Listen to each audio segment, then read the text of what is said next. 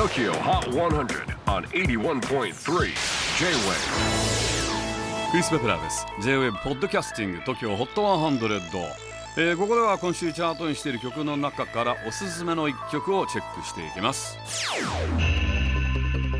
今日ピックアップするのは13位に初登場。ゴリラスフィーチャリングテイミンパラブーティー・ブラウンニューゴールドこれまでにデラソウル、ボビー・ウーマック、サンダーキャットなど様々なアーティストをフィーチャーしてきたゴリラス新曲ではオーストラリアのバンドテーム・インパララッパーのブーティー・ブラウンをフィーチャーしています。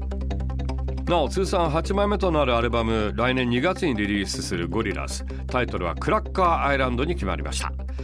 今週13位初登場ゴリラスフィーチャリングテーム・エンパワー and ブーティー・ブラウン New Gold